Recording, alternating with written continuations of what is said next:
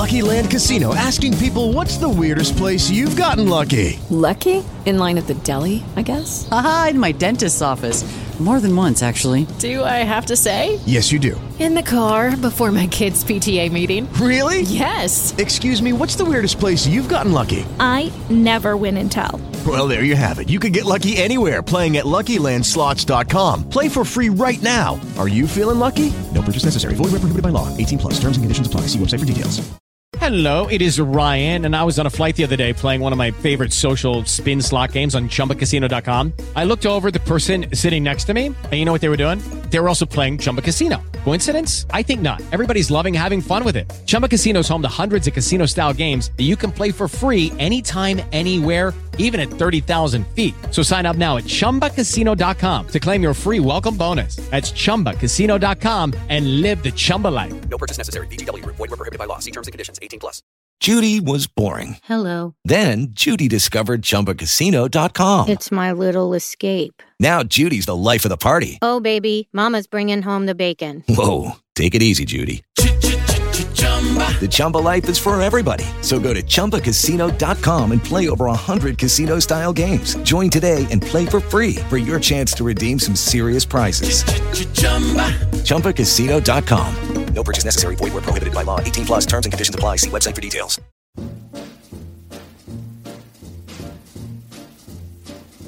Oh, the shark, babe, has such teeth, dear, and it shows pearly white. Just a jackknife has old MacHeath, babe, and it keeps it uh, out of sight. You know when that shark bites.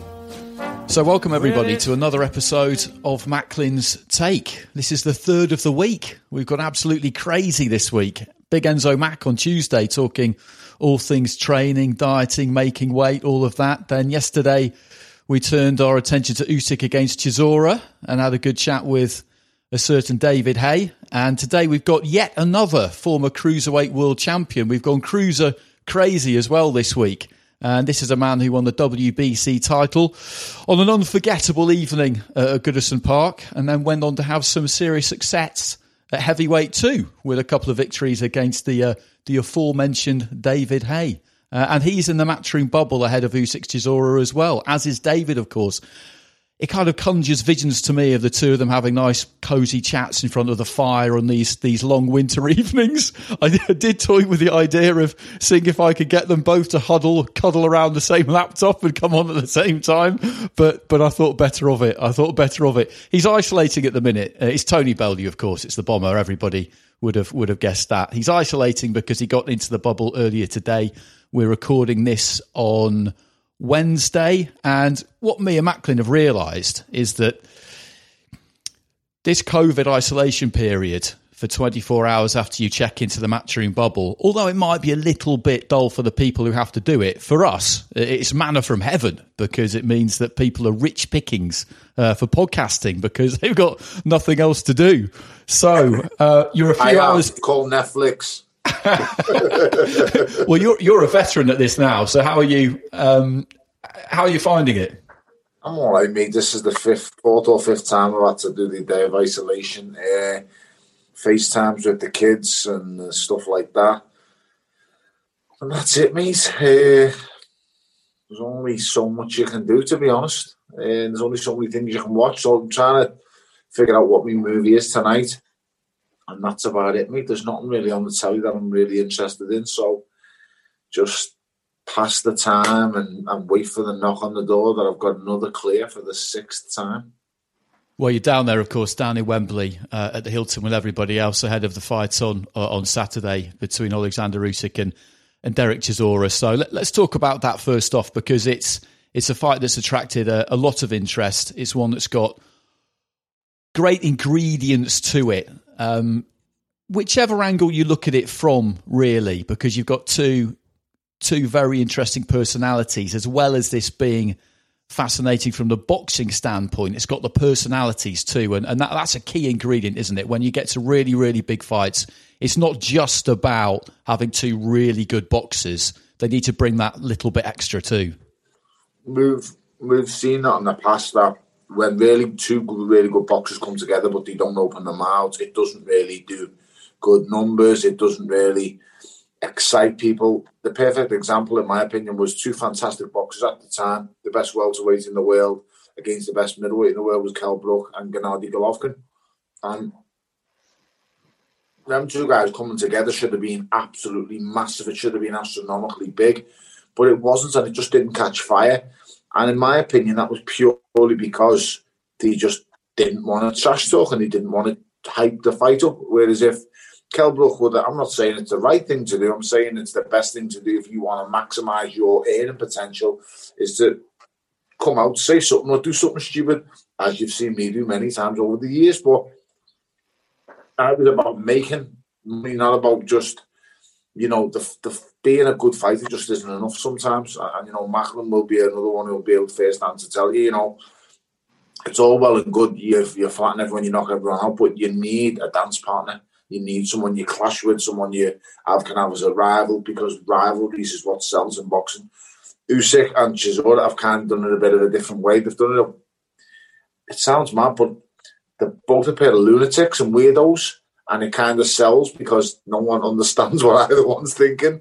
All I hear is Derek and Derek and Alexander, Alexander, and it sells because they're crazy, the two of them. But mm. believe you me, the selling point behind this fight, yes, the two of them are a bit nuts, but also when they get in the ring, one only knows one way and the other knows multiple ways to win. Derek is going to bring the heat and the pressure and the heavyweight durability and advantages that he carried for his whole career. Usyk's going to bring a, a, whole different box of toys. You know, he can do every. There's nothing he can't do in a boxing ring. So that's what that's the selling factor. But as I say, their personalities is also a major selling point too. So I'm just curious in, in the build up to this fight. I don't know whether boxers ever really do this or not. You, you and Derek are good friends, and obviously you've you've been in the ring with with with Alexander Usyk. Do fighters call upon other fighters that they know if they've boxed who they're about to box before? Is that something that happens, or or not really?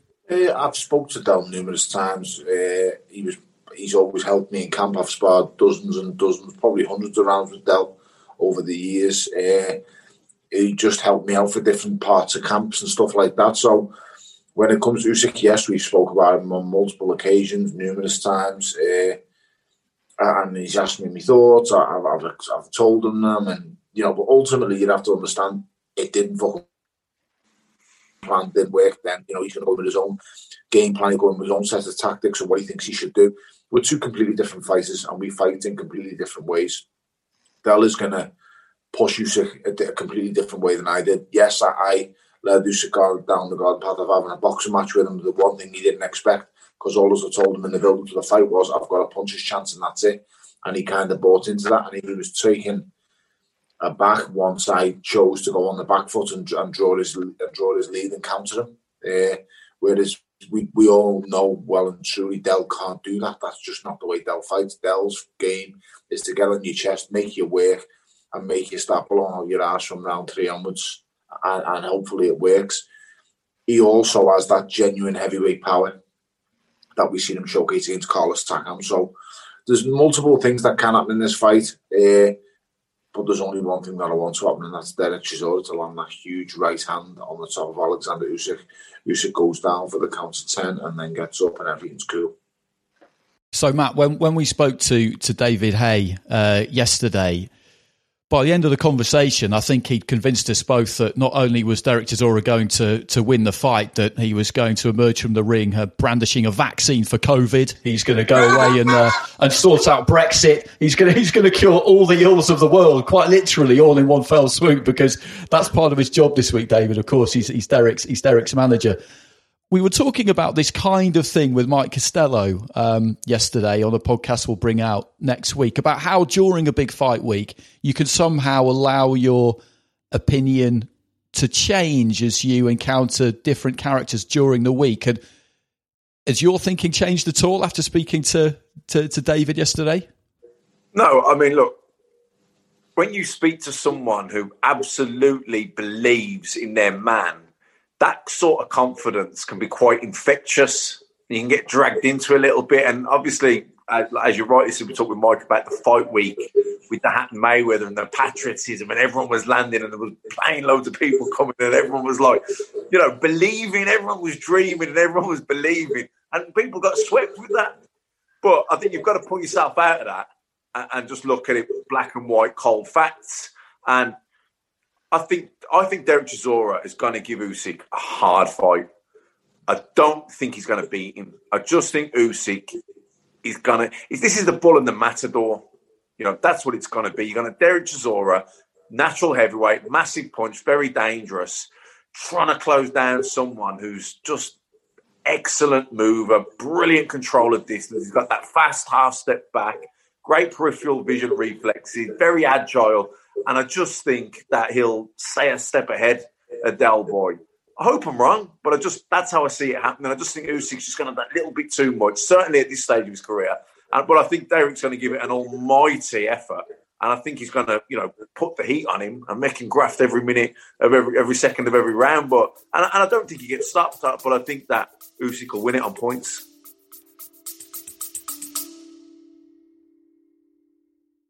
Hey, hey, hey, kids. Hey everybody, sitting here with a famous Slovenian philosopher. How are you doing, sir? I am uh, in health, thank you. Are you uh, excited about something? I am excited about this latest uh, CIA-funded venture. A CIA venture? Yes, it's called the Desire and Capital podcast. Oh, what is it about? I refuse your fascist question. Well, there you have it. Listen to the Desiring Capital podcast, coming soon to a bourgeois platform near you. On your marks, get set, go! This is so crazy. Tony, would you say that that Chisora's better now than he's than he's ever been? I think over the last year or so, maybe he's buckled down to training in a way that possibly he he hasn't before. Straight away, I get Matt's point. You know, we've all been there and done it. We've all seen, you know, the build-ups, the twenty-four-seven countdowns on big fights, and you and you get swayed back and forth by seeing what's going on in the gym, and you hear the background stories. So yeah, I do get that. If you purely looked at this from a black and white perspective and said, put his style against his style, then there's only one winner, and you'd have to say that. But it's what's going on behind the scenes that people don't really grasp and gather. Now, Bell's in unbelievable shape. He's phenomenally fit. Yeah, very strong. Actually, looks. Uh, I'm not. I can't say, but he looks very light. I don't think he'll be expect be as heavy as people are expecting. Uh, and then, as I know, the, the, the things that we know everything we need to know about Derek Chisora. We, we've seen him at the very highest levels of the sport. We've seen him come up short against really good fighters. You know, what we don't know, the big question marks in this fight is how is Alexander Usyk going to adapt to the heavyweight division? What's going to happen when they get up close and they do get hold of him? Because they are going to get hold of him. It's inevitable. You cannot run. As great as his feet are, and believe you me, he's got the best feet in anyone after Lomachenko, in my opinion. His footwork is that good. Uh, at some point, these guys are going to get old. You can't continue just run away, run away, run away. So when they do get old, what is going to happen? And we all want to know. It's I say it's the questions surrounding Alexander Usyk that make this fight so great. Because I say, we've seen where Derek Chisora has been. We've seen the levels he's got to. We've seen him fall short a few times. So we just want to know about Usyk really. But we know when Derek Chisora's back's against the ropes and he's written off by everybody that's when he's at his most dangerous. You know, we've seen it in the Takam fight against all odds. None, no one on that night predicted Derek Chisora was going to win. I mean, I did, but you know, listen, I'll always, I, I'd say Del's going to be the prime like Tyson, mate. I just stand by my friends, and that's how I always have been. But when you, as Max said before, you look at the cold hard facts of it, he, he shouldn't really have a chance against someone like Alexander Usyk. But you have to think outside the box sometimes because shocks do happen. You know, no one ever in a million years predicted that Buster Douglas was going to beat Mike Tyson. Things were going on in the background, things, scenarios favoured Douglas and whatever happened, happened. So I'm not saying it's going to be of that kind of, on that scale, but believe you me, if Derek Chisora knocks out Alexander Usyk, it's one of the biggest shocks in boxing, in my opinion. Well, we've seen some recently, haven't we? Of course, we were all in New York uh, at Madison Square Garden for Andy Ruiz's demolition of, of Anthony Joshua. No one saw that coming not many people saw Alexander Povetkin's knockout of Dillian Whyte coming either. So, as we say, although it is a cliche, it doesn't mean it isn't true. This is heavyweight boxing, and really anything can happen.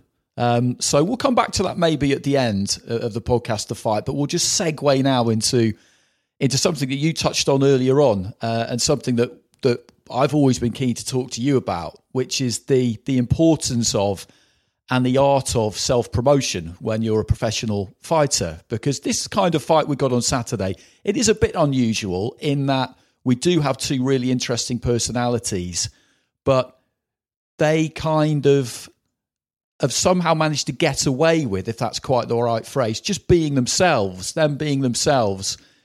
It's provided this kind of organic mixture, as you describe, between the two of them, which which has just worked. Generally, these things require a little bit more work because, as you said, to get to that kind of box office level and really make the big money, and that's what everybody's in it for. It's called prize fighting for a for a reason.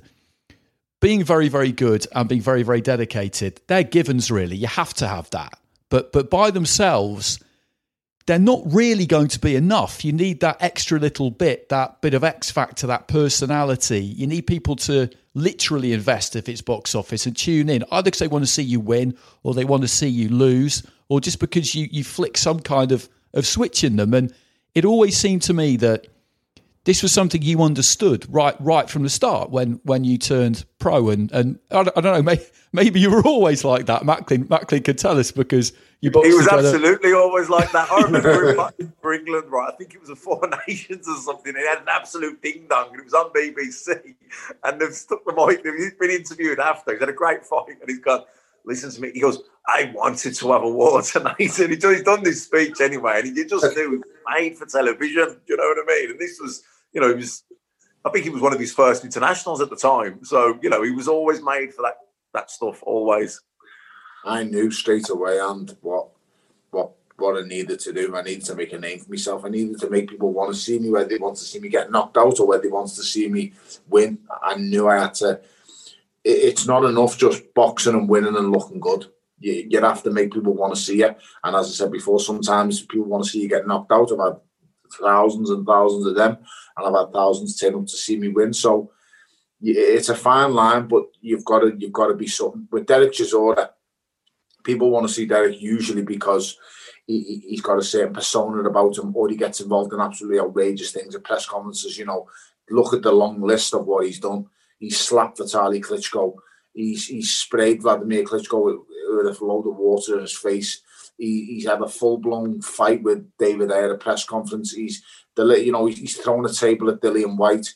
He, he, the list just goes on and on. Now this is what is the greatest attraction to Derek Chisora. It, it's his it's his it's his volatile manner. It's the way he can snap in an instant. This is why he's a draw in this fight. If Alexander Usyk can't be a draw on his own, you need a dance partner in boxing. No one cares when the great fight is just facing anyone, facing no one. It's very rare you get a fight of that man. You know, Floyd Mayweather's a, a one-off, a complete one-off. But even he had those low-level draws when he fights the like of Guerrero. It, it draws no one. It doesn't. No, no, no numbers aren't good for him. You need that dance partner. So this time, Derek Chisora's got it, and Alexander Usyk. And yes, there's been no volatile clashes or there's been no nasty words said, but people know this fight can't be a bad fight. If you know what I mean, you know, he's going to do what he comes to do.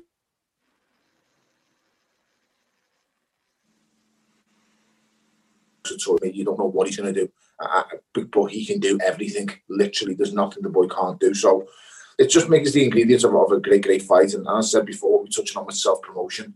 I just knew that really does. I used to go and watch Matt train in the Phoenix camp with Billy Graham and, and, stuff like that. And I would always be learning. I'd studied boxing since I was a kid. I don't know anything else. That's all I know. I would go to gyms. I was like a little gym rat. I would go everywhere and watch and learn.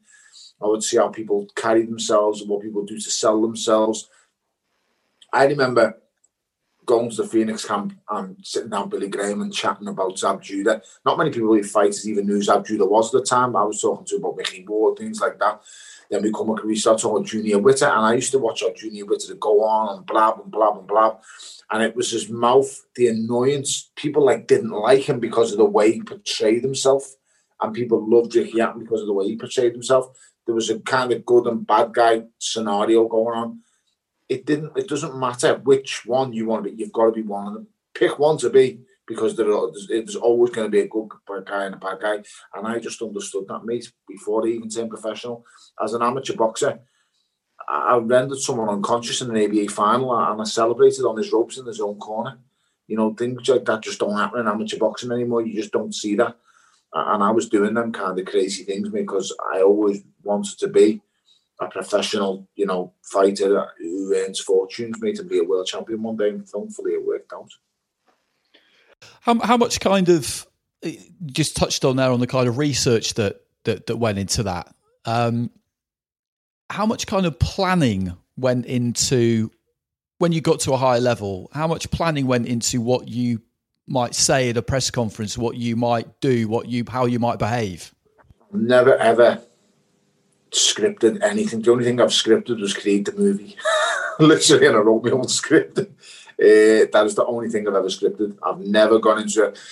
I've gone in. Uh, there's doing Creed the movie, and I've I've gone into a fight with an agenda once in my whole career. When I fought BJ Flores, I went and I made sure David Haye was commentating for the fight. And I didn't tell Eddie why I wanted David Haye to be commentating for the fight. I just said, make sure he's here. That's the only way I'm fighting BJ Flores if David Haye is in the front row commentating for Sky. Eddie made it happen, and I just went nuts right out the fight because I did. Although I had the best promoter in the game in Eddie Hearn, I didn't need a promoter because I made the fight for myself, either through social media or I would go literally in the ring on the night. So with David it was always just me and him back and forth on social media. It wasn't real, and no one cared. Everyone just thought Bellew's going to get absolutely blasted by David. He's going to get his head sucked off. No one really cares people really cared when I kicked the Toblerone around and threatened to jump out the ring. And that's when everyone wanted to see him smash me head in. Simple as that. And then as the fight, that's how my persona then changes. The everybody thinks I'm a cocky and I'm, you know, big head and whatever you. They think I'm a gobshite for trying to put it on David Day to fight. I just need you to have an opinion of that fight. I just need you to want to see me get my face punched in. Once it gets to that point, David Day realizes this is a moneymaker. He wants to make it happen too. That's all I need to make happen. The minute the fight was signed, it's it's crazy how the public and the persona it switches then. And and at the start of it, I was the bad guy. I was the horrible mouthy scouser against you know the great, amazing David Haye. Former undisputed cruiserweight champion, heavyweight champion. But then, as you soon see, I've got the fight. I no longer care about what my persona is. Nothing. People just see me for the first time in my whole career. What I'm like. They see why I do what I've done. I'm basically a family man who, who's who's carved out a career and a path himself. And you've got to remember at this stage, I was a world champion. I was a world champion, but I hadn't even fucking owned my house yet. It's clear, and the money just weren't there. I'd done okay. The movie had paid for, for one of the houses, but in hindsight, I'm a, I've been British Commonwealth, European, and world champion, and I never had said no decent money in the bank. I, I was doing all right. I drove an all right car. I had an, an house in a nice area, but mortgaged up to fuck and didn't know what I was going to do. I knew one night with David Haye, if I made people want to see it and I drilled it a certain way, I knew it would sort it out financially. And I said, these are the things that boxers just don't grasp. And that's why fans don't grasp and they don't understand why certain people do what they do. I, I he was a pound like the H. Remember Red Dwarf, the program? and he had the H on his head. David had a pound sign on his forehead like that to me, mate, honest to God. And yes, I knew I'd beat him and, and whatever have you, but the most important thing was making people want to see it. And as I said before, slowly but surely, then people had all hated me and wanted me to get my head punched in. Come fight night, it, it turned out I got cheered into the O2 Arena on his patch and he got booed in. It was mad, you know what I mean? It was crazy. Uh, but it's just your your persona comes out in the end. But in my career, turned around bit by bit, and you can literally you, you guys have seen it over the years. I was absolutely hated. I mean, I'm absolutely hated on social media now. Anyway, that's just a given. That's because I'm a multi fucker and I'll answer anyone back. But as from a from how people look at me these days, there's no one. They can clearly see what I've done it for which which I'm happy about how that come across. Not every fighter, as I said before, this is fortunate as I've been uh, and has cracked on the way I did.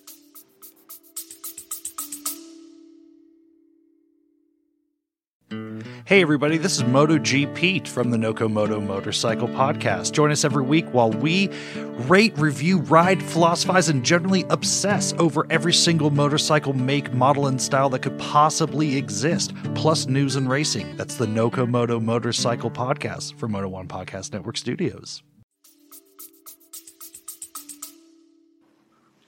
So, I mean, that's I, I I'd heard that that was a, a kind of long term plan that you had to to target that that fight with Haye. So, I mean, did you share that plan with anyone?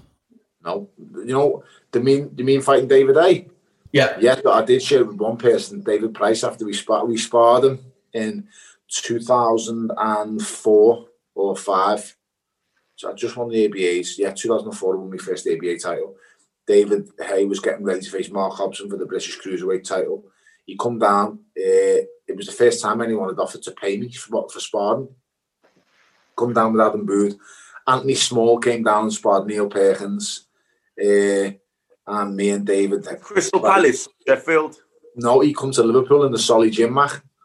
And uh, David needed a sparring partner. He ran out of sparring partners. We were told he knocked everyone out in London. There was no one left for him to spar. So he came down, sparred he sparred two minutes with David David Price, two minutes with me.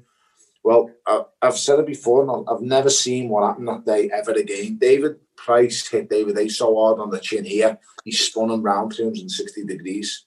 He literally spun him round like that after he hit him on the chin. And David's such a nice person he is, stood back, looked at what he'd done, and was in like as if to say, What have I just done? and me like a big dope scheme, fucking take his head clean off, knock him out and whatever, because he was giving, I think David was paying a thousand pound cash if one of us dropped him. Price, he just admired the punch. He only had to push him over and he would have been out. Uh, so I jumped in for the next two minutes and I jumped on him. I soon leaped on him, mate. And then he said his leg had gone or whatever. I hit him with a left hook. The minute that spar finished, I David Price to tell you, I said to him, I'm going to fight him in the pros one day. Mark my words, I'm going to fight him. And Price went, Don't talk shit, lad. You're fucking amateur boxer. You only just won your first ABA title. I said, Trust me, one day I'm going to fight him. Many years later, uh, Pricey comes to Dave Coldwell's gym. He's come, he, all of, done full circle. I'm now European champ, uh, about to fight for the world title. And I'm not even sure if the McCarthy fight was scheduled. Pricey's in the gym with me anyway, and we have just finished training. And he said, What's the plan, lad? I said, Win a world title and David Haye still the plan. I'm going to fight David Haye. And he went, You've been saying that for fucking years. I said, Trust me, I've, I've made the connection on social media. We pushed it a little bit there. I've, I've had a little bite. He's bit back. I said, Trust me, all I need to do is make people want to see the fight. I became world champion. Uh, and that was it, mate. The rest was history. I just I knew. I actually wanted to face, face Demetrio Kucha in my in my first title defense. And Eddie Hearn said to me, Why do you want to face Demetrio Kucha? It's an hard fight. And I said, I'm the best fighter. I said, I'm the best cruiserweight in the world right now. I'll, I'll smash Demetrio Kucha. And Eddie was like, You don't need that fight. I was about your face, BJ Flores. And I hated BJ Flores, to be fair, because he followed me around everywhere. He turned up at the Cleverly 2 fights, calling me a blown up light heavyweight. He turned up at the Creed Premier. Oh, he just followed me everywhere. And I was like, Why doesn't he just fuck off? And when Eddie said, Can we can will you fight him? I said the only way I'll fight him is if you get Haye to commentate ringside. We did. He agreed everything and got it done. I absolutely smashed the living daylights out of BJ Flores in, in three rounds, which which I think is still a really good win and overlooked to be honest, because no one's ever stopped him before or since that I know of. Uh, and I just absolutely manhandled him in a boxing. It was like man v boy, considering he was the older, more experienced fighter. Uh, got rid of him and straight away, mate. That's I say that's the only fight I ever went into with an agenda. My agenda was I was hoping David would kind of get in the ring because we had nothing planned. David was there was still talk, oh, we might fight David there, or whatever. But David was just turning up to see his mate become world champion. David thought BJ Flores was going to chin me. He was convinced. I done it, and uh, that's when I, I, literally launched myself out, literally through the ropes and, and tried to jump down. Was I ever going to smack him? Absolutely not. No, I had to play the boxing gloves on. And God help me if I'd have got close, because if I'd have got punched off him with a fist, it was bad enough with a glove on. It would have been even worse with his bare fist. So uh, it, it's just, I, I understood what hype was. I understood the, the, the importance of self market and self promotion. I understood them things early days. There's been loads of better more, better fighters than me from where I'm from. but they just didn't understand the importance of self promotion, or they was too shy, or they, you know, they just they, they weren't talkers. It, it's it's no it's no fault of their own, a lot of them. Andy, to be honest, and Mac will tell you firsthand, there's been loads of brilliant fighters, but no one cares because they've got no personality. And that's not what boxing should be about and being told.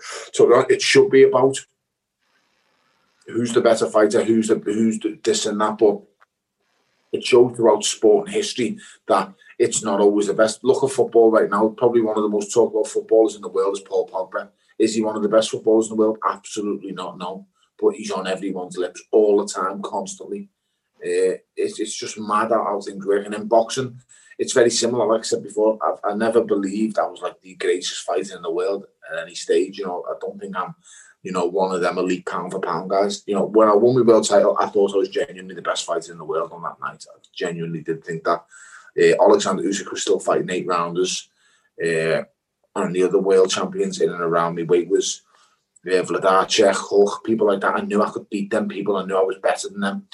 Obviously, once Usyk got to a level, you know, he's better than me. I can accept that. But you've still got to portray yourself and put yourself out there as the best. And you've got to make people believe you are the best or you think you're the best to make yourself noticed and make yourself. The most important thing I could say is make yourself, what's the word I'm looking for? Make yourself valuable, make yourself relevant. I, I tell me fighters who are managed now, don't worry about you know this title, that title. Just make yourself relevant. Because if you're relevant, your name will always come up, whether it's for a title, whether it's for a, an eight rounder, a six rounder. Just make make people remember you. You know, don't let don't don't go in have a great fight, but then everyone goes, "What was his name again?" That's the last thing you want to happen when you just had a great fight in a boxing ring. Is people, what, what was his name again? You need them to remember your name. So if you've had a great six round fight uh, and you've come up the ring and then you know you go like, I thought I won him, that gobshite. I'll punch him all over the place. Give me a rematch next time. I promise you, you've done six great rounds, but people will remember you calling them a gobshite and saying, let's get it on again, much more than they will the actual fight. And they're the kind of little things that fighters need to pick on. By the way, I'm not telling every fighter to turn into a lunatic. I'm not. I'm definitely not doing that. I'm just saying make yourselves relevant. There's different ways to do it.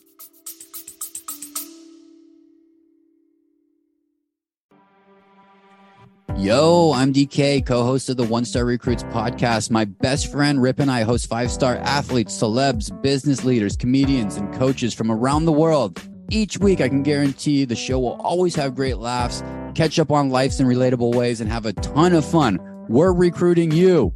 We are the One Stars, which means we can ask the questions that no other podcast asks to guests like Joey Chestnut, Evander Holyfield, Bobby Hurley, Jennie Finch, Ryan Lochte, Montel Jordan. New guests every week, compelling interviews that you want to hear. Check us out wherever you get podcasts. One Star Recruits.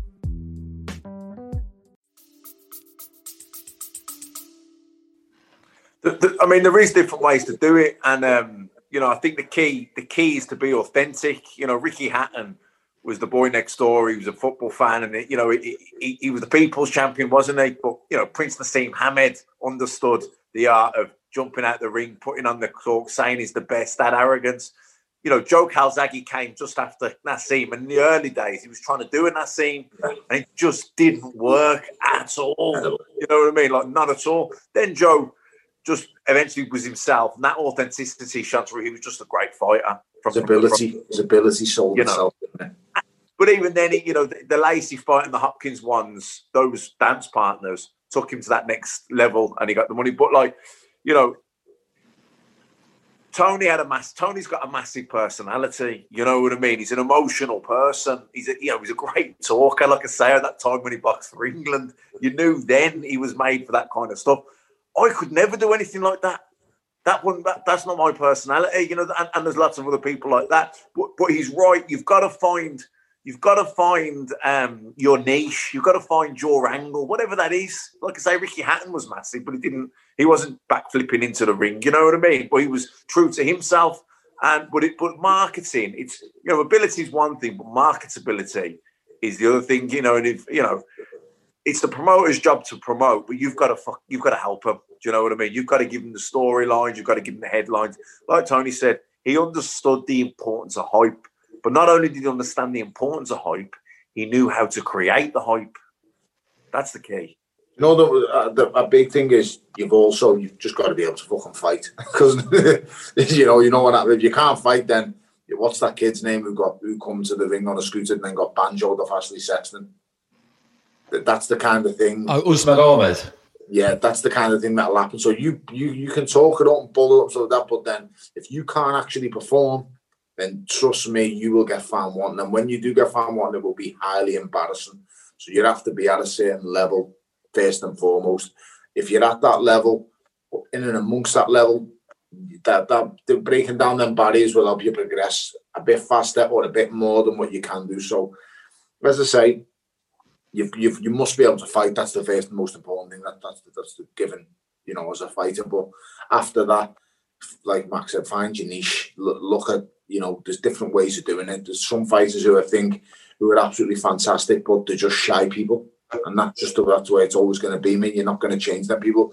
Well, you know, a, a person who comes to mind when I think about things like that is Danny Garcia. A, real, a kid who can really fight from the streets of Philadelphia.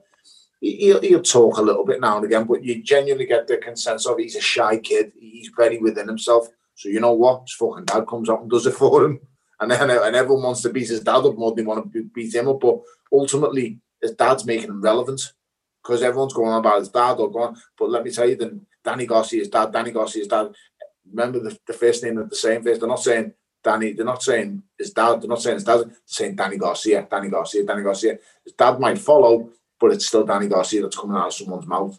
And it's little things like that that make him relative, that make him so important. I mean, his dad won in the fight against Amir Khan, in my opinion. Because if Amir Khan just goes out and sticks to the, to this day, I genuinely one of the one of the most unbeatable boxing displays I've ever seen in my life is the night Amir Khan boxed Andreas Kotelnik. I have never seen a fighter put up this.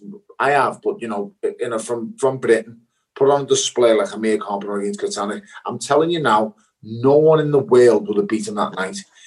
He couldn't hit him. He couldn't do not. And Kotelnik was a top fighter, by the way, a really good fighter, strong, hard bastard. You know, brilliant amateur, well schooled, could punch to the body, could punch to the head. And Amir just pinged them in and out all night. And if he'd have took, Amir could go with that approach against anyone and he'd give them trouble. I even think he'd give Floyd Mayweather trouble with that approach. It's just That's why he didn't fight him. Yeah, it's a style thing, Mac. You know, it's one of them things. But if Amir's doing that for the first few rounds against Danny Swift, against Danny Garcia, and then look what happens. He gets he probably listens to his alpha in the corner, he gets it and he wants to start banging with him. And that is the reason why these things happen. And as I say, there's so many different things that play a part in boxing and scenarios. And as Mac will be able to say, he's experienced a lot. He's experienced the absolute, you know, the, the whole lot of it from being robbed in world title fights, and you was fucking robbed, to uh, to to being, you know, in close fights, wars, people playing, you know, emotions have played a part of some of your fights, Mac, when you've been in absolute wars. You know, you look at the surroundings and going on between you and Jamie Moore before the fight. There was so many things going on with that fight. I was too fired up for that fight. I was far too fired up. And I'm pretty, a lot of it's an emotional, emotions and parts of the build up. You know, how much you want to beat him because of him and this and that. There's just so many different things going on, but it, you've got to find ways to to make them things work for you. Uh, for me personally, I always used to w- want to wind the other fighter up, and I've got a really good knack of winding people up, mate. I'm just, I've just, it's a gift. You're a good Tony at creating all that, creating that hype, getting under the skin, really doing it, but then abs, but then detaching, yeah, and keeping the cool head, and then sticking to your game plan, and that's a skill. The only time I didn't do it was when I faced Cleverly the second time. Probably both times, to be honest, because I literally wanted to take his head off his neck. Uh, I just couldn't stand him. But all the other fighters, I could do it. I would like with David Haye. I swear to God, he wanted to kill me. Now, before that first fight, I'm not joking. He, he wanted to take my head clean off my neck. I could hear him. I could hear him winding the punch up that much with every punch from round one because I'd, I'd absolutely sent this guy crazy. He literally wants to kill me, mate. But in the rematch, he was so calm and calculated that he was trying to jab me and box me, but at that stage, it's all too late. He just wants to take my chin off. But as I said, that was one of my strengths was winding them up, winding them up to the point where there was no return. That first fight, he made his head was completely gone, completely gone. I mean, since Wednesday, Dave ever came out from the first five rounds and just swung for the lights? Not no, we hadn't seen that since Carl Thompson, where he just comes out and all his, his, his main thing is just to take someone's head clean off. Every other fighter he come out with, he will come out cool, calm, nice and composed, low left hand, starting off. His first punch against me is to pull his left hand back and swing a big left hook at me. And I'm telling you, it was purely just because I got that much in his head and wound him up that much. That, that, that, that that's what done it. Groves did it unbelievably with Froch the first fight, didn't he? Wound Yeah. him up. Oh, mate. You see how Carl comes out and literally the steam's coming out of his ears. And then the mad thing is, when you seen the rematch, George was the one who came out with his. The way he walked into that ring after he come off that silly bus, steam was coming out of his ears. He, I think, I don't know whether he'd been wound up or insulted or whatever, but Carl had then took the calm approach in the rematch and he'd reversed the roles again. So eh, eh, mentality and, and mindset plays such big pivotal parts in people's fighting and their careers, mate. It really, really does. As I say, you've got to be in control. I, I actually wasn't as in. I, I was in control of, of my thoughts and winding people up, but I wasn't as in control of my emotional set as, as I'd like to have been. Like for that Usyk fight, I have still to this day never been so tired in all my life. No one ever's tired me like that. I never, in all my years of fighting, amateur and pro, I've never been that tired ever. Uh, and it's it's he's the way it's it's because of him one hundred percent. He tired me, but It's the, mentally concentra- it's exhausted the me. concentration factor, Tony. We say it sometimes when we're watching fights where, you know, the Luke Campbell, Lomachenko, I remember saying, you might think there's not a lot happening here, but trust me, there's loads going on. It's Yeah. all that feinting, that tricking, trying to read him, trying to time him, and that's exhausting. You know, Oh. that's that, that's more tiring in some ways than standing there and going at it. You know what I mean? I'd have rather have just done that, Mac. Just stay, just let's trade and swing because at least I know you're tired. And then, but I, I remember thinking, I'm doing, I'm doing great in this fight. I'm winning, I'm winning. And every time I go back to the end of the round, Dave would say to me, "Great, perfect. It's going exactly like we anticipated. You're winning, you're winning." And then I remember just getting to the end of round seven, and and, and he looked at me and went, "Are you tired?" And he said it to me as if to say, like, you should not be tired now. You are in the best shape I've ever got you in. I had fucking abs at a weigh-in and I was cruiserweight. That that never happened before. So because I had to come back down and wait. And I remember just saying to him, I'm absolutely fucked. And, and he knew he could, I mean, in, in an ideal world, he's saying, goes, that's enough, you're not going on for this round. But they, you know, we had a relationship. He knew me, I knew what he was thinking, I know what he's thinking. So he knew that could never happen. That, you know, the, the towel ain't getting put in before letting me sit down on my stool and see it out. I'd have rather gone out the way I did. But I still can't never, when people ask me to this day, I can't explain me that tiredness, Mac. I've just, I've never felt not like my legs just, I don't even remember getting up off the stool. I just remember saying, I'm absolutely fucked today. And then, and then the next thing I remember was being in the dressing room seeing me beard. that's the next thing I remember. And that's boxing for you, mate. That, that's just how ruthless it can be. Yeah, I mean, it, it, so I, I remember the fight with you boxing Usyk, and I remember you were saying things. There were little sound bites the the week of, and I spoke with Eddie, and obviously he'd spoke with you. I knew you were going to come out boxing the way you did because it was the smart thing to do. I did very similar when I fought Sergio Martinez. Now, when Sergio Martinez saw me fight Felix Sturm, I threw over a thousand punches. I know, you know, combination. It was it was an hellacious pace, unbelievable tempo, super fit, but I was in a rhythm. That's how I used to like to fight, throwing shots, body head, rolling, coming back at it. To offset uh, Sergio Martinez, I knew I couldn't fight like that against Sergio Martinez. It absolutely chewed me up, you know, when I just tried to take the fight to him like that. But to, you know, being, you know, Buddy said to me, "Listen, you're going to win this fight by just being smart, by being patient, by feinting, by just moving the head, giving him a different look. Don't let him time you. Don't let him read you. Just keep take, stepping aside, make him step to you." And that's what I did. And it, it fucked him really. It took. I know he got me in the end, put me down twice at the end of the eleventh round, but it, it took him that long to work me out to get it. He just To work it couldn't out. to the read of me. Yeah, even though that was a really slow pace fight in comparison to the Sturm one in terms of the amount of punches thrown and things. I was exhausted in the eleventh round because of the brain power, because of the concentration, you know. And someone when you're you're Tony, you're a bit like being, you know, crash bang while I'm standing there, letting shots go rolling from left to right. You're in a rhythm, you're in a flow. it, you're not taking that much energy because it's how you go about your work. You're in that flow. But when you're boxing Usyk and you're sitting back and you're feinting and you're giving him a look and the head movement, you're reading and you know he's trying to step to you and you're watching him, that's exhausting because the concentration factor that's going on there, it's draining the battery. And Yeah. even though it doesn't look like a war of attrition, that your battery's getting sapped. You know, it's like you know, for, you go in and do your exams at school. You're knackered after. You've only been sitting down in the same spot for three hours because you've been concentrating that hard. You're shattered after, and that's what happened with you and Usyk. That's what happened with me and Sergio Martinez. Even though I had a great game plan, like you did, it's not how I normally fight. So it, it shattered me to do it, just like it did you. And in the end, you were just exhausted. Mate. I just say hard to explain, but he, he's exhausted me, and that's how it is. And and he can do that to fight, especially if someone chooses to box. That's what what's so compelling about this fight is Del's not going to do that because that's not in his arsenal. That's not in his game plan. So he's going to put on him. And the the thing that we all want to watch is can Usyk take it? What's going to happen when Del gets on him and he get and he gets physical? Because believe he's going to get physical with him. He's going to pull him. He's going to push him. He's probably going to whack him in the bollocks. Probably going to whack him in the butt. Whatever it takes, Del's willing to do, and he's willing to make it messy, rough. One thing I'll say about Usyk is, I only hit him twice to the body in the whole fight. Watch it back. Both times he complains to the referee. He, he's he's done it his career. He doesn't like getting hit down the stairs. I've seen him dropped off a body shot against uh, Gavodzic when he was an amateur, and uh, it's the only time I've ever seen him genuinely hurt. It- It's when it's down the stairs, and Del knows these things, the things that you must target straight away. Uh, and can Usyk deal with them? I, I, I genuinely don't know. I wasn't able to. Uh, a part of me regrets not just jumping on him in a certain way, but then I think to myself, if I jump on him, he just makes a fool of me, and then he, he bangs me up ruthlessly, horrible, and, and, and I just don't get any kind of joy.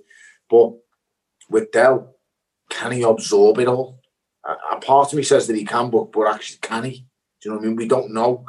Uh, Usyk, he's not the biggest puncher at all, but he's accurate and he, stings, mate. He stings. Everything stings. You, you. It's mad, Mac. He's one of them fighters. You feel every shot, but the, but nothing like hurt you. It, it's hard to explain. I know what you mean. It's the shots you don't see, aren't they? And they sting you. Just sting every time. So even like as little, there's nothing at all in this jab. It's it's purely to touch it and keep you there at bay. But you feel every bastard one of them. You know, and it's definitely not the gloves because them fucking gloves he's got on are so padded, it's unbelievable. He wears them rival gloves. And I was made up when he put them on. They caused murder over me wearing the grants that I had on. Uh, and I say it's just the little things that he does. But I, he, without doubt, he's by far the best I ever faced, ever. Sparred with, been in a ring with him, that's what. And people, people always say to me, oh, "Yeah, you fought David Haye, was past it, and this and that." Well, I sparred with the very best version David has ever been. I sparred him, you know, when he was unbeaten professional. I'm absolutely smashing everyone. When I actually went into the fight with David Haye, no one gave me a chance in hell after he just smoked two heavyweights, two unbeaten heavyweights. Yes, he was shite, but it, you know, no one gave me a, a hope in hell. So I've I've been in rings with really, really good fights. I've beat other world champions. I've been. He's a whole different level, Mac. He, he sees things that before, like I would set every fighter over the years I've been in a ring with, sparred. I would set certain traps, and every single fighter would fall for them. Every single one of them. There's not a fighter I haven't caught with certain traps that he set. You'll know there's just things that you go to when you're sparring. That bastard knew. It's like it's like he, he just knew what I was doing all the time. Don't get me wrong. The odd lead right hand caught him out a few times in the fight. I'd say a couple of body shots and there. The thing that got him the most was just jabbing over his right hand. Every time he stepped in, I would come on a pivot and I would pop him over the over his over his low right hand where he was trying to get a look at me doing this. So little things like that work, but it round by round, he kept clicking on. He kept he, he kept he kept absorbing what I was doing, and that's what exhausted me. He just every everything I put out of here, he absorbed, and it was like a fucking was like a data exchange over a computer. And but the bastard put format formatting it for much quicker than I was. But he's he's so good, mate, at what he does. I can't speak highly enough of him. He genuinely is the real deal. And for Del going into this fight, Do you know? Do you know? I think the difference is Tony. You, you you did the right thing. Like I said, I, I know I knew where you were coming from even before the fight. When I spoke with Eddie, I knew what you were going to do because it's the it was the smart thing to do. You know, you're going to offset him. He's going to expect a certain Tony value. You're going to come on the back foot, make him reach you, and box him. And it's going to it take you know it throws him. It takes him a few rounds. But what the, the problem with that was, like it was for me, it, it it's more tiring for us than it is for them Yeah. that's how they used to fighting, and we're not. But I think Del Boy can't do that. Del Boy's got to take five to land one, but drag him into a dog fight, hit the body, like you say, hit his leg, hit him behind the head, do whatever. Just he's just got to make it brutal in there. But what, what, what that's the big one. What does happen? Because I've seen him fight Joe Joyce in the amateur. Said watch that. When people said to me, "Oh, it was club." Rob, Rob McCracken actually said to me, "Tony, it was really close with him music in the amateurs." Well, it might have been close on the night when you were watching it, but I watched it back, and he, he, he gave Joe Joyce an absolute pasting in WSB. So it's just.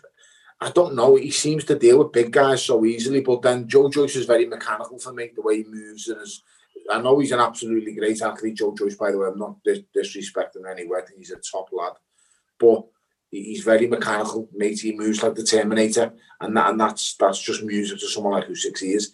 Thing with Del is he's a lot lighter than he's been in the past. He, he's moving well. I mean, he's cutting the ring off at unbelievable pace and unbelievable speed. His head movements on it. He's, he's everywhere, but I just the, the worrying part is of how much does he have to take to get close, and that's the that's why I I hate the fight. Truth be known, you know, I, I just don't want to see me mate it in an absolute walk. So I go as far back with Del uh, as anyone in the amateur game. We've been in four nations together. I've been traveling with him. I've sparred with him, and we've always been close. So I just don't like the fight because no matter he wins or not, he has to take so much damage in this fight. There's, there's no other way around it. He, he has to take an absolute shellacking at some point, and that I hate fights like that. You know what I mean? It's just it's not nice to see. But I'll be screaming and I'll be cheering, mate, and, and hopefully he can get the job done. But believe you me, mate, this fella's the, the real deal. It's really, really fascinating to to hear you both talk about about what it's like when you're in that kind of rarefied air, right up at the very top of the sport. It, it reminds me of an interview I heard with Wayne Rooney after he came up against Barcelona in the 2011 Champions League final when they were probably peak that Guardiola team. They were probably at their absolute best, and he was asked, you know, what so what's it what's it like? What it is? What is it about them? And he just said it's everything.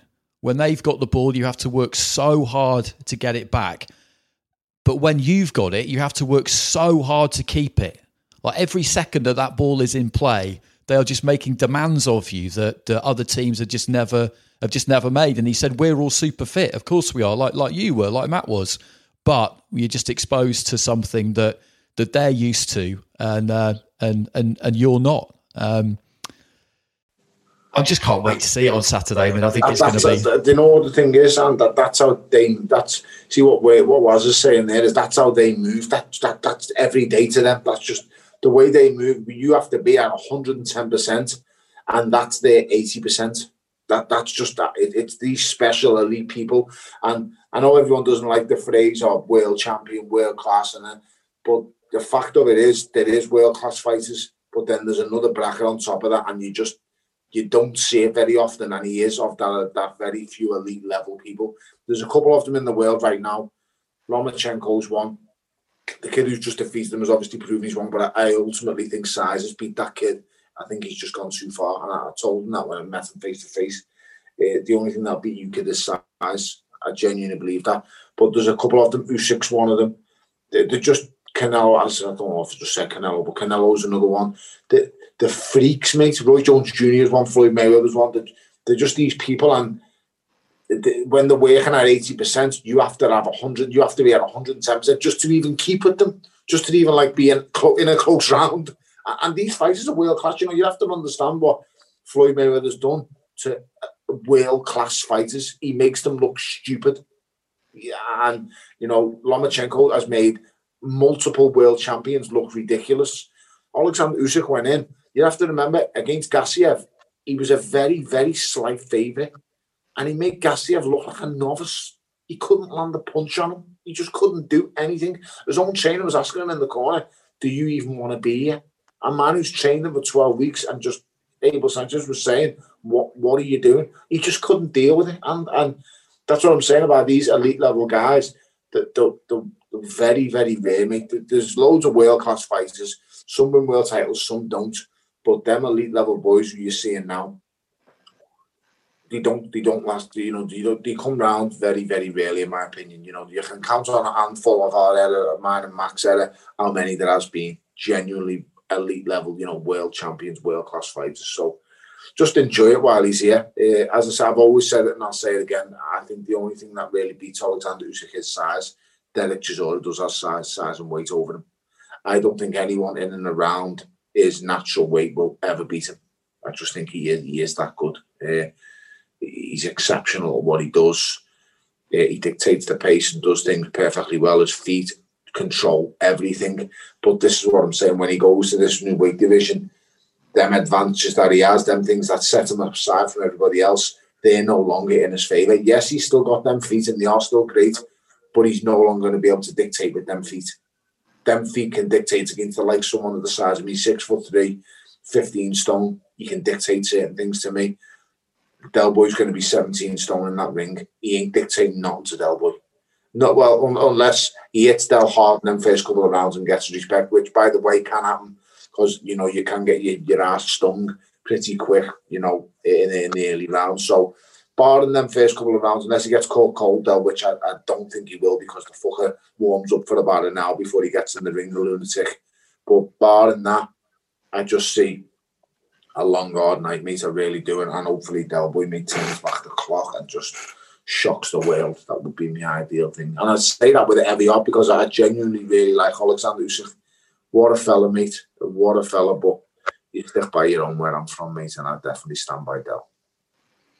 So before we before we let you go, um, given how you've just been talking there about these these absolute once in a generation almost fighters, and you, and you named a good number of them there. We, we had an interesting chat with Dave Coldwell a few weeks ago about whether about the extent to which natural talent really exists. Uh, the, the, the the debate basically about are champions born or are they made? Is it the combination of the two?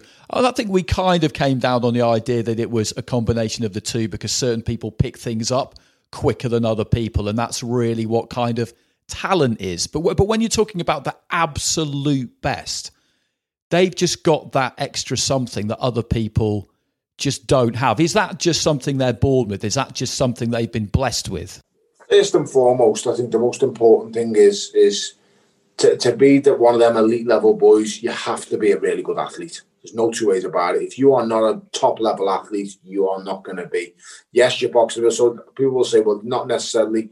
People will say, look at James Toney. Well, mate, you obviously don't know James Toney and you've not watched him. Because James Toney, when he's in middleweight, is in unbelievable shape. He's got a six pack. He's fit as fuck. Don't look at the older version of James Toney and go, yeah, he's amazing. He's this and that. Yeah, he's a bit fat. He's put on a bit of weight when he's a cruiserweight. But believe you me, mate, he's still fit. He's still uh, he's still got the foundations of a really good athlete underneath that bit of flab.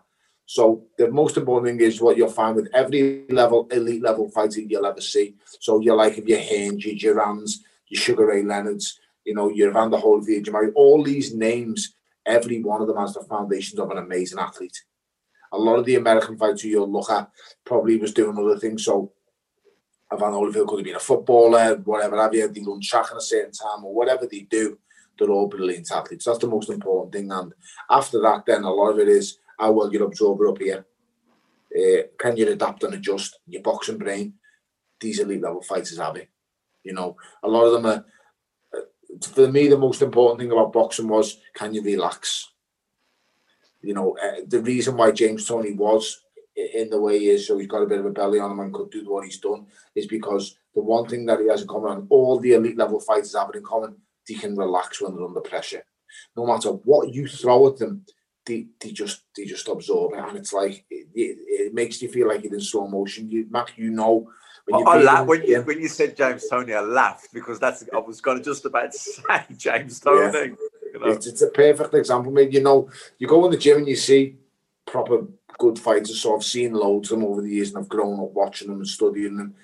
The the the, the best thing that they do, Andy, is just relax. I, try and tell the fighters today, like, if you can just relax and, and navigate. Like I was talking to Joe Mack the other day in the gym about Craig Love and stuff like that, and I said, I said, you know, when fighters a certain level, I said I could go in the gym tomorrow, and I know for one hundred percent I haven't took a punch or thrown a punch in two years now. Coming up in November. I could go in the gym tomorrow and do ten rounds of spar with a fight because you know purely with any fight you want as well. You know, you can do everything, and I guarantee you, I might lose all ten rounds, but no one's stopping me. No one's knocking me out because I'll just I can relax, I can sit on ropes, I can I can chew. I understand how to fight. And this is what these good fighters have about them, and, and what a lot of fighters in today's game now are missing. Because a lot of these fighters today, massive parts of it are social media, drilling yourself up, bigging yourself. Just learn the fucking basics of how to fight. Just that, that that's the most important thing that you can bring in the game. Relax, enjoy fighting. You see a lot of these fighters now is it's you know I want to do this or I want to do that. I should be on this bill. I should be on that bill. I should be down. But just just fight, mate. Just honest to God, just just fucking concentrate on being the best boxer you can, and all that's gonna come. But it, it's mad how these things are working out now. But as I said before, it kind of contradicts what I've said before because you know you've got to make yourself relevant stuff, stuff like that. But if you listen to what I said before, the most important thing is have to be able to fight. But everyone's now interested in all different sides of the game, from social media, bullying themselves up, doing that. But look at the guy. Can they actually fight? You're not you're not contradicting yourself, Tony. You're right. All these things are important. Do you know what I mean? Yeah. But you, you if you can't fight, forget about Yeah. it. But if you can fight, you've got to make yourself relevant. You know. Yeah. You know. You, they're all important, aren't they? With all that I say, all them elite level fighters, they're, they're, they're the attributes they have. So, you know, that Lomachenko, mate, that, that little fucker could probably pick up a golf club, be amazing. Pick up a table tennis bat, he's unreal. Uh, you know, Usyk, the fucker should be on Dancing with Ice or whatever it is, mate. You fucking seen how he dances. He's about nine foot and he can dance like a fucking ballerina. So there's just these things that, that these people can do and, and that they're naturally gifted. For me, I, wasn't a good athlete. I could never sprint fast. I was never quick off the mark. But I had an unreal desire and determination. Like I would, I would work myself to the ground. Uh, people seen how I used to make weight. The, the, the I go to was the, was was the, was nothing short of insanity. They were my strengths. But then you'll get other fighters who I used to be in the gym with. So when I first turned professional, Frankie Gavin come a couple about a year or so in. Frankie was one of the most naturally talented fighters I've ever been in the gym with. So much natural ability. A fighter who really could relax when the kitchen sink's getting thrown at him. It was like it was like fucking Neo in the Matrix. He could just avoid punches back forth, and it would come so naturally to him. But then other things were his downfall. Joe Selkirk, the best fighter I ever trained with, ever fought, ever seen in my whole entire life. It's just little different things. You've you've got to be able to tick all the boxes in some way or another. I'm not saying you have to be great in all them boxes, but you all have to be able to be ticked that you can do them, and and that's where these elite level fighters come from. And you know, they all they tick all them boxes. Some of them they tick, you know, they've got three ticks in a box. So Floyd Mayweather, you'd say, for his defense and his speed, he has five ticks in them two boxes. But for his power, he has two ticks. He has enough power to make you respect him, but he doesn't have enough power that knocks you clean out every time. So, but it, but it, it outweighs it with his, how good his defense is and how good his speed is. So, you know, that these elite level fighters, they tick every box and they tick every box a couple of times in some in some ways. But it's hard, mate. It really is. You know, elite level fighters, and I say that people say, you know, they're either world class or they're not. It's just not that simple. It really is. Another, there's another level. There's world class, and you're right, Tony. There's that pound for pound level. Those greats. That Terence Crawford level, mate. He's another genius. He is another genius of- them all. But as again, once with him, he's another one. I think if he stuck to his original weight, I think he'd go unbeaten. You know, I don't think there's no one to touch him. But size is going to outdo him at some stage. It- it- it- I don't know why these fighters do it. Like I have no idea why Lomachenko's at the weight he went to. He- He's just he's not that weight, is he? You know, you look at him when he weighs in, and these guys are just bigger units than him. So why? It's like everyone's obsessed with someone who goes to. Why? Why isn't someone just happy with someone who just like Marvin Hagler just stays at the weight and just reigns supreme? I said this the other day, Tony. said Marvin Hagler, Kostya Tszyu. They didn't go through the weight divisions, but they were the, the man in their division, and, and they were great. Uh, legends, mate, icons of the game. I just don't get it why fighters do it these days. Uh, it, it's like it's, it's it's a gimme. It's it's a given that someone you've got to go wait to be great. Have your fuck. Just dominate and own a weight. You're a great. You, you, you know you you're not. Why why do you need to go up to prove it? It's it's just madness, mate. I really don't get. Like I genuinely think Lomachenko would have went. I know he lost his pro debut. I'm fucking hell. Even that was razor thin. But you take away the Salido fight. This kid could have went unbeaten for the whole rest of his career if he just stays at his weight. And there's some great fights for him there as well, Mac. The Gervonta Davis fight, you know, there's there's numerous fights in and around for him. In truth be told, Tony, he's not even really a super featherweight. He's probably no, still the feather. Featherweight's easy all day, and he knows he can do feather. Because if you remember, who did he beat when he first went up to super feather? He said straight away, I want to go back down to nine stone. He said it in the ring with Bob Arum next to him. You know, I can go back down again, you know, now that I've won this. And that was his first fight at super feather. And he was like, you know, he's making way too easy. So, as I say, it's mad, mate. I, you know, with Usyk, I, I understand in the heavier divisions because it is purely about money. You know, you've got to understand Usyk's won all the belts. He's he's, he's got every belt around his waist, and yet he fights me in one fight and makes more than all the other fights. It, it, it doesn't, you know, I understand, I get that. But for Lomachenko, you've got brilliant fighters in and around your weight. You know, you know, they'll come down if anything to face you. You're that great, you know. You, you know what you are. So I, I, I kind of do get it for the likes of Usyk because the money is that drastically big. You know, you, you can't be going around getting half a million paydays when you fight one fight and get a five million pound, five million dollar payday. It makes no sense at all. But for like Lomachenko, is it really that much difference? You know, would he have got? I would assume he'd have got far more to face someone like Gervonta Davis than he would the kid last time you know, but it's just boxing how it goes. It, it's changing and evolving all the time. I say everyone's obsessed with people who jump up in weights and face numerous champions. Uh, it's just, it's, it's just different now. You know, all as I would just probably the, champ. I think the Gervonta Davis one would have been difficult because obviously he's with Haymon, PBC. You know, Lopez is top rank. Lomachenko is in house, wasn't yeah. it? But then you but see the, you know, the Leo Santa Cruz fight to make things like that. You know, there's other fight. Uh, you know, your Frampton fights, just all there's loads of good fights in and around that featherweight mark. Loads of top fighters where Lomachenko's going to get tested, but he's had to go completely out of his comfort zone and give away all kinds of extra size and weight to to, to get punished for it. And then now, you know, I've seen some people commenting on, oh, he mustn't have been really ever that good. Fucking oh, make these people, they just, I don't know what planet they're on, but this kid is is is phenomenal he's like he's the best thing I've seen since a prime Roy Jones. I genuinely believe that he is he is a freak, a freak of nature. The way he moves, fighters around, and people say, well. I, I said it's not. It's not just what he does in the way. I said it's how what he's doing to world class fighters. He's going to world class and he's spinning around fuckers around the back of them, and he's, he's like, the yeah, It's mad, mate. It's it's, it's crazy. How, how, how hard is it to do?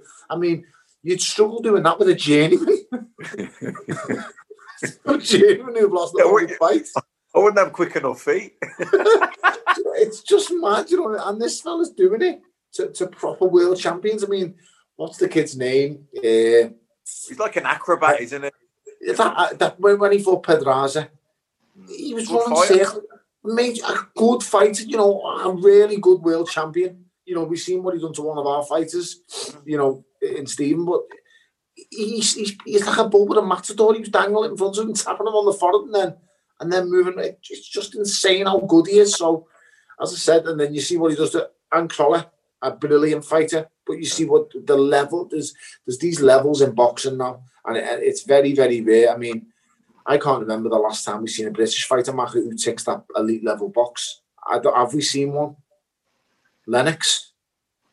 Yeah, David, probably David potentially when he unifies the belts. A Cruz, I don't.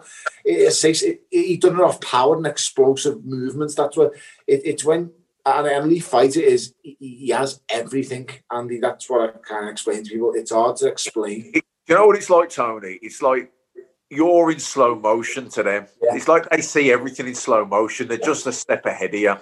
Matrix. It's exactly, and that's that's what these special fighters like.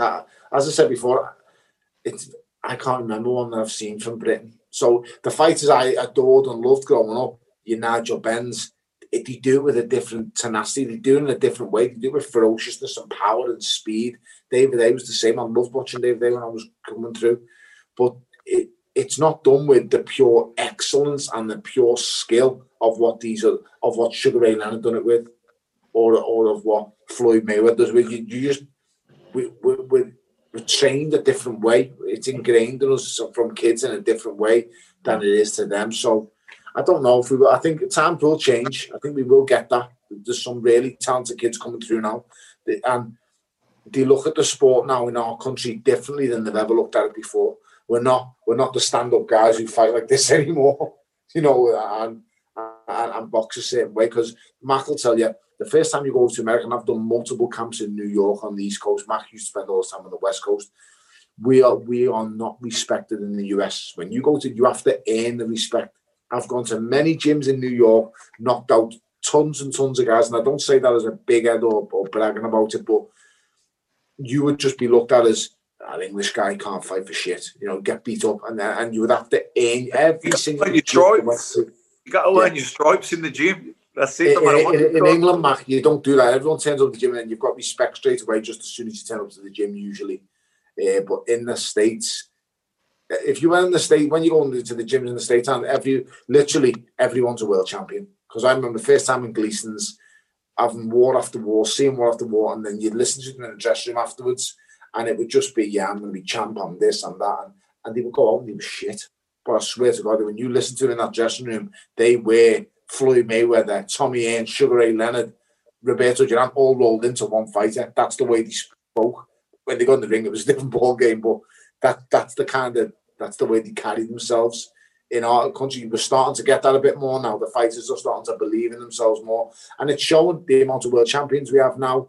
And and yes, the champions have been diluted to a certain degree. I will agree on that. It's far too many belts throwing themselves around here, there, and everywhere in boxing. But you ultimate, ultimately know when world class fights are about because you can't fake British Commonwealth European Championship. You can't you can't blag your way to them belts and then win a world title as well. You know, you've seen fighters blagging themselves to these fucking regular things and the belt out of Matalan, what I've seen from Eubank Jr. all the times. And he's a by the way, I don't say that in English because that kid can't half really fight, but they're they're devaluing boxing by what they're doing with these stupid belts. You know, you're carrying a belt that's not where the balloon and you, you're making out to people that it's and then it's only making our sport be laughed at.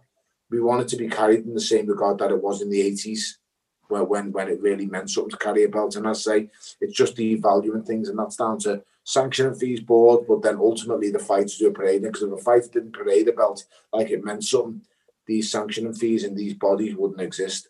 You you've got to take the importance away from them as fighters. So I don't know how we've got onto this subject, but I've chatted enough shit now. We're, we're, we're, good at going off on tangents. Don't worry about it. no, I, I just sit here and let it happen. That that's that, that's my... now is Frotchy in the earth being flat. that's um that's well he's with us this weekend he's with us this weekend i did i did actually say to him when i saw him uh, well, we got him on the podcast over the summer, and and and uh, I said to him, "So what, what what what was up with you know Bellew going in the SAS program, and you didn't go in it?" And I just said to Froch, you know, I thought that that'd have been, you know, would have had your name all over it. And Froch basically just said, he, he said, he said, listen, like the physical side of it, he said, yeah, fine, I was kind of up for that. And he said, but the, you know, sitting down in a stress position with headphones on, listening to baby screaming, life's too short, mate. Life's too short. and to be honest, I was with him all the way on that. I mean, oh, we've seen you since, but it's just never come up. I mean, how how was that? How was that whole experience? Horrible. Uh, do you know what? My body at that point was just uh, the McIlty injuries that you get through boxing. So made me shoulders, me knees, the fuck, my hands are battered. Everything just got twatted in that experience. Uh, when I came home, all the skin had come off the front of my fingers because all I'd done all the time when I was there was put your ears how back. Remember when you know when you feel it, you put your hand in nettles and you go, ah. I've become that ingrained to climbing up hills and just sticking my hands in nettles. It didn't bother me, but the acid off the nettles had got that much into my fingers. It corroded all the skin on my fingers. It was horrible. It was just mad shit like that. I was running in them army steel toe cap boots all the time. My two toenails come off my feet. Oh. Uh, you know, you just it, it's just horrible. It, physically, it's not that bad. So if I ah. look down everything we've done day to day, physically, it weren't that hard. It was just all up there. When your ass is gone and your door's getting kicked in, and you you know you can't sleep. I think I slept about. I'd say no more than 20 hours in eight nights, nine nights, 20 hours at the most. The most I ever slept in one sitting was two hours. I remember sleeping the two hours. The night I slept two hours, I was up to the security watch and I felt like I'd slept 10 hours and I'd only slept two. That's how bad it was. There's just a lack of sleep. The food That- was horrible. That sleep deprivation's mad. You start hallucinating. Oh, mad, the madness things I was thinking when I was getting my head down. Uh, I didn't have a shower for eight days. Oh, mate. You know, after day two, you think, and don't forget, you're running and you're sweating and you're doing all these things, but you're not getting a shower. You're washing your hands all the time and you're washing your face, but you can't just wash your body and you just, oh, the smell. It was horrible. It was just a horrible experience. The only good thing that I'd say I took from it uh, was it put me in a better place mentally because I was going on with certain things. I never anticipated my personal life coming out. That's what I didn't like. But I've never watched it back, so I don't know what everyone's seeing. It's just that I was doing it, so I know what I've said and what I've done. And literally, it was coming out of me, and I didn't want it to. But I suppose it's a good thing that I did in the end. You know, I'm a firm believer in everyone should speak up or talk about things if you're having problems. So it helped me get to the next stage what I was doing at the time, so I can't complain. And Ant Middleton's great. I wish the fucker could live with me, to be honest. If I had him on my shoulder constantly, I would be a calm, at peace person. But he's not living with me, so I can just flip at any moment still.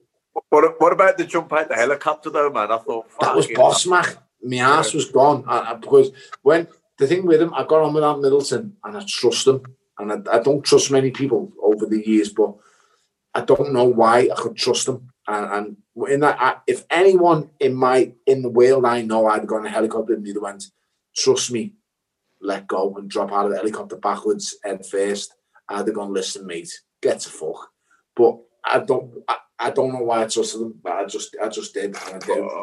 And I remember dropping out, mate. It didn't. When I hit that water, mate, it didn't half it. I landed on the back of. It looks like it's a nice landing, and I've done it right, but it didn't. It caught the back of my neck, the fatty part of the back of your neck. That's what I landed on. And when you hit the sea, mate, and you've got, I whacked it smack down, took the wind out of me, and I just tried to like sport it out. Yeah, I'm okay. Just, just carry on through it. I was dying inside, mate. I had them steel toe cap boots on. And me jumper, I'm fully clothed, and I had to swim back to shore in them steel toe cap boots. Wasn't nice. But, you know, all's well that ends well, I suppose. Great experience though. Yeah, I, I have always admired people in the military, and, and them fellas, mate, are the world are genuine heroes. You know, I've read all the books since, well, listened to all the audio books, I should say. Uh, listening to what that Ollie Ollerton done, I could relate to them in certain ways. So Ollie Ollerton in his book says about when he his dream was always to you know be the best soldier he could be, and, and the end goal for him was the SBS. When he gets into the SBS, it wasn't all he was made out to be, and I kind of got that because as a fighter, you you dream and your goals is to lift this belt or lift that belt, and when you've got to the top and you've lifted it, it it's not all it's made out. You know, you you when I, I remember sitting there and I'm become world champions and I've completed the collection. I've got, I've done it all. I'm happy I've done it, but it it's why was I still carrying on fighting? What was I chasing? Yeah, a lot of it was about money once I become world champion, but it, it's not. Once you've been to the, it, it's hard to explain. I, I listen to Fifty Cent and, and I've, I listen to, I read do loads of audio books, and one of the things that I say is that I've seen uh, Sadhguru, I think his name is something like that. Uh, and he, this fella's like he's, he's renowned all around the world. And he said it, it's it's amazing that the most successful people are, are the loneliest. He said, and the ones in the most trouble. He said because they get to the very top of their professions of what they're doing and they've been there, and they soon find out that it's not all that it was made out to be. And, and I can definitely relate to that. It's it's definitely not. So everyone builds things up. It's like people going on about money all I ever hear on social media is, "Oh, it's all right for you. You've got money. You've got this." Money doesn't mean absolutely fuck all. And, and I'll be the first one, by the way, to say everyone who's got money says that. If they all do, you know what I mean? Honest to God, it's not. Some of the best times of your life was me, was me terraced house, made me first house, being absolutely skint. I never had the mortgage money. My hands were, I broke my hand in my fourth pro fight. Uh, my mortgage was five ton a month. I didn't have a pot to piss in. So I have to go out and do all kinds of mad things to earn money. But I look back, I would come home at night after going out in the day, doing what you're doing. I would come home at night, sit with my missus and, and one of my kids at the time, and be like the happiest times of your life because everything's everything was just right at the time. You know, your family's happy, everyone's happy. They were the best times. But then when money comes involved with things, mate, everything changes.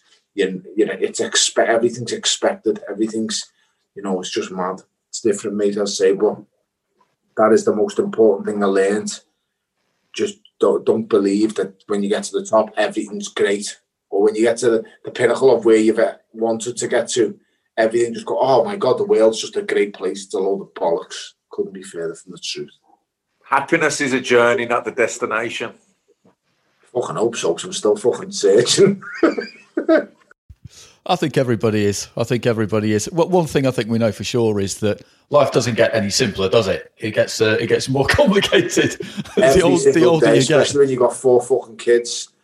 The best part about this whole lockdown, me missus had our fourth little boy on the 6th of January. He's the only kid out of all four of my boys I've watched grow up every day. Every, I've seen him literally grow up. All the others are missed. Eh, because when you go, as Mac will tell you, when you're in camp, you're away for it can be months at a time. Sometimes it can be weeks, it can be days. But every time you've got a fight scheduled and penciled in, your your mind's only on the fight. If you if you're a proper fighter and and you live it, I, mean, I say that genuinely, you don't do boxing. It's not a hobby. You live it every day. It's the first thing on your mind before you go when you wake up. It's the last thing on your mind when you go to bed. And all through them years, you know, from my every fight from my twelfth professional fight was a title fight, than two. Every round was a 12 round schedule for the 12 round fight. Every single one. I've done an eight rounder and a 10 rounder. Everything else was a title fight. That's three months camp for every single fight. I had 34, 35 fights in my career. That's a lot of that's a lot of camps. And that's how you that's how you so you know whatever it is, fucking 24 fights of three month camps. And I was a minimum. I would always prepare diligently in camp. So you've missed such a big part of the kids up. That's been the best thing about this lockdown. I've watched the little the little dwarf grow. Every single day, make this little baldy creature of mine grows, and all he does is smile. It's been the best time gone. And now I'm in isolation in this stupid fucking room. Well, there have, been, there have there have been benefits to um to, to lockdown. That that that that's that's one that you've had, and, and as I said right at the start, one that we've had is that on a, on a weekly basis almost we've had people like you quarantined in hotel rooms with nothing better to do than. Uh, Who are you going to get tomorrow? We, I think we're going to leave it there. Actually, we, we've Oh, don't do that. Don't do that. Let me let me think of someone. Do you know who you should get on? Have you done Peter Fury yet? we have we have, but we'll He'll definitely get him back at some point. stories. Yes, Yeah. yes, one hundred percent. He has some stories. Mm-hmm. Yeah, I, I've got. A, who'd have a story? Do you know who'd have a few stories? And he's unre- really unknown. Clifton Mitchell. We yeah, we'll definitely get him at some point. Definitely. He'll have a few stories. And tell him to ask him about, like, not just the boxing side, when he's been having to get stuck on and that stupid security boys where he's got with him. Because he'll have had a few of them. Oh, we we were we yeah. His, his name's definitely come up. Mike, Mike Goodall, someone else we're quite keen to get in the bag Mike at some Goodall point. would be really good. Mike Goodall's lad. I think he'd be he'd be tremendous. Um, Imagine okay, the things he's seen. Well, I mean, he's been around it for so long. MC, um, all sorts of different roles in in in boxing. He'd be. Yeah, he- doesn't. He's never struck me, Mike, as a, as a man who is afraid to tell a story. Um, I, don't, I, don't, I don't think he's. Um, I don't think we'll have any problem getting them out of him. Um, should try Ian Darke. Darky would be good. Yeah, we've got Darky earmarked for um for a, a deep dive into a into a big fight. Um, he doesn't know this yet, uh, but we'll, uh, we'll we'll get hold of him and, uh, and and fill him in at some point. So we'll le- we'll leave it there. We'll leave it there. Um, great talking to you as always. Really really good See you, fun. see you in a couple of days, Tony. Oh, you we will shall, indeed. mate. I'll see you soon, you Grammy bastard. We'll see you in a couple. We'll see you in a couple of days. Everybody, thanks for listening. Um, that's our, our third episode of the week. So we've been busy this week. We've been really busy. We'll be back next week, and if something extraordinary happens on Saturday night, we'll may well even reconvene on on on Sunday. Um, so we'll just see what happens. We'll see what happens when Alexander Usyk and Derek Chisora come face to face in London on Saturday for what should be a very, very entertaining fight. So stay well, everybody. Thanks for listening. And if you get the chance to give us a rate or review on iTunes, that'd be great. And we'll see you soon.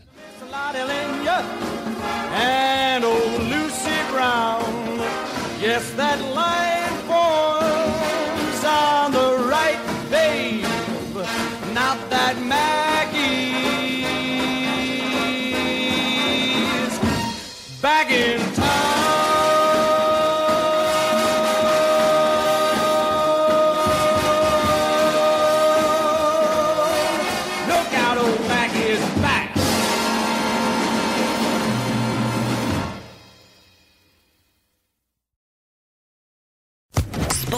Sports Social Podcast Network. Lucky Land Casino asking people what's the weirdest place you've gotten lucky? Lucky? In line at the deli, I guess? Aha, in my dentist's office. More than once, actually. Do I have to say? Yes, you do. In the car before my kids' PTA meeting. Really? Yes. Excuse me, what's the weirdest place you've gotten lucky? I never win and tell. Well, there you have it. You can get lucky anywhere playing at LuckyLandSlots.com. Play for free right now. Are you feeling lucky? No purchase necessary. Void where prohibited by law. 18 plus. Terms and conditions apply. See website for details.